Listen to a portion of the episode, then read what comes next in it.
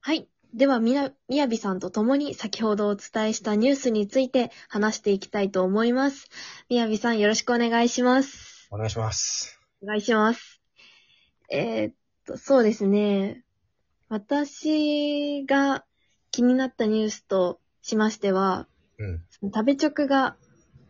その学校さんとコラボで、はいはいえ。っと食育コンテンツ？うん。給食食材と食育コンテンツをこう提供された話、ニュース？うん。ですかね。なんか、その、学校現場と企業さんって、はい。あの、今、どう、どうだろう、自分の実感、実体験的に実感なんですけれども、うん。こう、模試とかだと割と、このベネッセさんだったり、東進さんだったり、リクルートさんだったりと、うん。こう、提携してやっているような気がするんですけれど、うんうん模試以外でじゃあ何か、こう、あったかと言われます、と考えると、あまりなかったような気がして、うん。その、まあ、受験の方ももちろん大事なんですけれど、他の、その、もっとに、えっと、なんでしょうね。生活していく上で大切なこと、それこそその食事であったり、はい。他に何でしょう。睡眠とか運動とか、はいはいはい。そういったところでも、こう企業さんと連携して、うん、例えば、今、ちょっとパッと浮かんだのがあれなんです。どう、どうなるかわからないんですけど、うん。こう、スポーツブランドのとこ、企業さんと、こう、連携して、はいはい。運動をやってみるとか、あとかあ。面白いですねこう。自分に合った靴を探すことって、その運動している、していく上でとても大切って話を聞いたことがあって、その靴選びであったりうん、そのウェアであったり、なんか、運動する習慣をつけるために何かするとか、そういったうんうん。こう連携が増えていくのが嬉しいなとは思いつつ、はい。そういうの、やっぱり学校教育の場で、うん。どこまで介入していくかってところは難しい部分かなというふうには思います。その介入されすぎちゃって本来やるべきことがこうなされないのはどうなのかなみたいなふうに考えましたかね。あ僕、そうですね。もう全部おっしゃる通りだと思う。そう。で、その中でも3つあるなと思っていて、はいはいはい。一つ目はまず、その、さっきおっしゃったように、あの、睡眠とかに関連する、いわゆる三大欲求にフォーカスしたっていうのは大事だと思っていて、うんうんうん。密接に生活に関連する事柄なんで、なんかその、なんかなんでしょうね。例えばこの、こういう体験をしたときに、あの、悪い方では PTSD とかになってしまうところもあるんですけど、良い体験をしたら、もうなんかそういうことが違う場所で、なんか似たようなものを見たときに絶対思い出してしまうことってよくあると思うんですけど、それはあの、三大欲求に当てはめているっていうのが非常にすごすごいなっていう点が一つあるのと、うん。もう一つは、その、給食にフォーカスしたっていうのが大事で、えっと、なんか校外学習とかで、はい。その牧場とかに行くってあると思うんですけど、なんかそれってあくまで生徒側も一時的な体験でしかないっていう風に、だからその食の大切さっていうのを一時的に考える機会にしかならないと思うんですけど、学校給食っていうほぼ継続的に、まあ、提供していただいているものに対しての食材のありがたさであったり、食育を行うっていうのは、まあ、本当にこう持続的な、えっと、うんうんうん。食材に関する、まあ、感謝であったりっていうのを要請するにはすごくいいのかなと思っていて、はい。で、三つ目はすごい単純で、あの、農林水産省がこういうサポートをやってるってこと自体を明らかに知ったっていうことですよね。一つ。あ、公の場に？学校の方うんがこの学校向けの食のサポートといかにやってるのかっていう農林水産省についての知識っていうのも、まあ、いろいろ知ってる方と知ってない方とっていろいろいると思うんですけれども、まあ、農産省の一つのプランを明らかにしたっていうのも一つのニュースとしてのいいことかなっていうはいはいはいには思いま。すね。これに関して透明化とかにもつながるかもしれないですしね。は。ああ、そうですね。うん。本当に。あとは、あ、そうだ。その、最後の、はい。育児漫画の兼業を認められなかった高校教員さんのお話。はい。その、今、兼業するのが当たり前ぐらいの、こう、時代になってきて、うん。公務員の人がどれだけ認められるかってところがちょっとこう難しい話にはなってくるのかもしれないんですけれど、基本、うん。自分の立場、うん。そ、の、まだ、まあ働いたこともないので、うんうんうんちゃんと企業さんで勤めたこともない、その、ただの、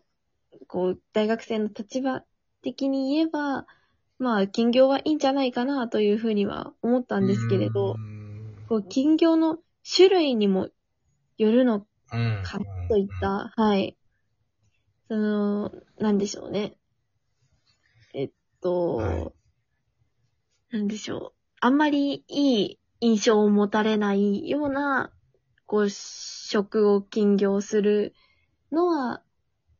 認めるべきなのかどうか。ただ今回の件で言えば、うんそのエッセイ漫画の書籍化とのことだったので、それをこうしたことにによって、例えば、その生徒やその保護者さんに心配を与えたりだとかう、ん不快な思いをさせるかという意味で考えると、そこまでその影響はないのではないのかなと思ったので、はい。その認められなかったことにちょっとあ疑問を感じざるを得ない。状態ですかね。まあ、エッセイってところがちょっと引っかかったのかな。うーん。あの、どうなんでしょう。まあ、朝日さんが出してる記事とかで、まあ、いろいろ書かれてるんですけど、はいはい。その基本、その教育に関する副業って、まあ、制度設計上は本務に支障がない限り原則 OK になってるんですよね。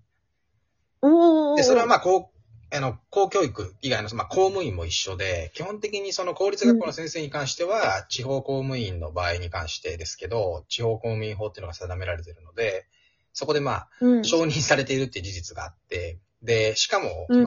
まあ、まあ公務員もそうですけど、基本的には任命の権限を持っている人の許可があれば、まあ、どこでも OK なので、一斉禁止ではないんですけど、まあ、今回もその、なんで今回禁止だったんだっていう、そのケースバイケースの話になって、本当にそれでいいのかっていうことはいろいろ議論する必要はあると思うんですけど、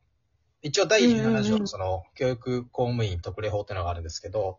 そこに特例規定があって、むしろあの、教員の方が、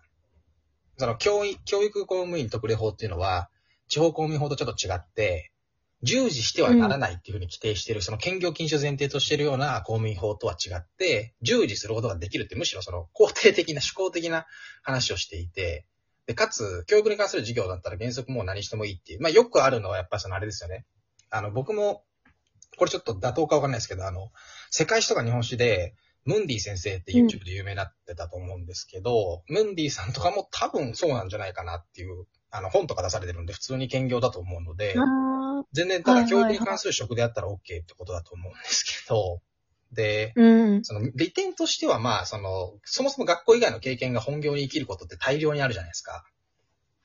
本当におっしゃる通りです。あの、もともと東進で今スタディサプリの伊藤外一さんという社会科の先生僕大好きですけど、伊藤外一さんとかも、もう、社会科を教えるために何 十、何、何、まあ、100までいったかわかんないですけど、かもう数多くのバイトを経験されて、それがめちゃめちゃその、経験してない奴が語るな的なものを打ち破るのに役立ってるってことをおっしゃってて、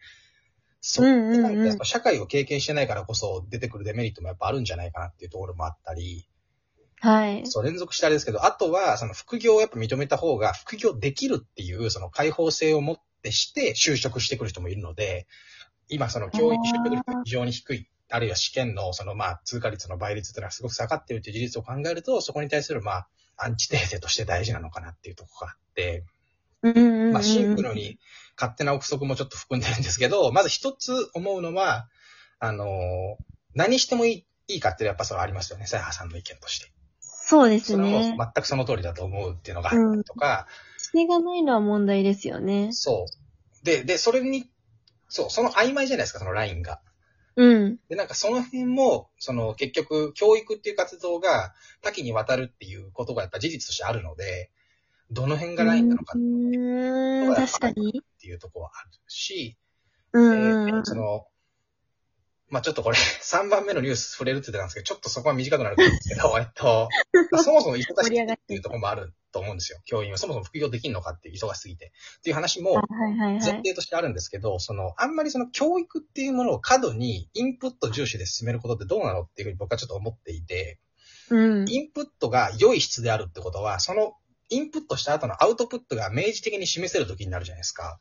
はい。で、そうなると人間って欲望が湧くのかって話なんですよ。1から5に上がりますよって言われたものを良い教育ですって言われた時に、全員が全員、そのなんか、すでに結果が決まってるものに対して欲望を持つかっていうと、むしろ、だからよく聞く話ですけど、その強圧的に何かをされた人の方が、えーすごく良くなるケースってあって、当然強圧的に全員にしたら絶対ダメですけど、僕もそれをすごく嫌だった人間なので、だからそのケースバイ、まさにその個別最適化の中で、なんかその、どういうケースを適用していくのかっていうのは、もうちょっと議論の余地があるかなとは思ってますね。うん。はい。その、すべてを抑圧すればいいってわけじゃないとは思うんですけど、そう、だからといって、全部 OK も難しいような、本当にまだまだ議論を必要とする問題だと思いますね。そう。で、最後、その、あの、教育が、その、制度自体の結果によって何かが表されるって僕は考えない方が絶対いいと思っていて、結局その担当した教員によるわけじゃないですか。で、うん、そう、仮にそうで仮にこれ機械の平等を重んじて個別最適化をしたとしても、結果が違った時に、絶対これ、個人の責任っていうよりかは教員の責任にななっちゃうかもしれないですけど、そんなことってもう巡り合わせでしかないから、かなり難しくないかっていう、なんか教育を一元的に統制するっていうのはどうなのかなっていう、なんか最近の疑問ですけどね。制度だけを見ていいものかってところもちょっうんと話をしたいところですね。と思います。うん。いや、まだまだ話し足りない気がしますが、今回はお時間となります。えリスナーの方々のご意見もぜひお聞かせいただけたらと思います。ではまたお会いしましょう。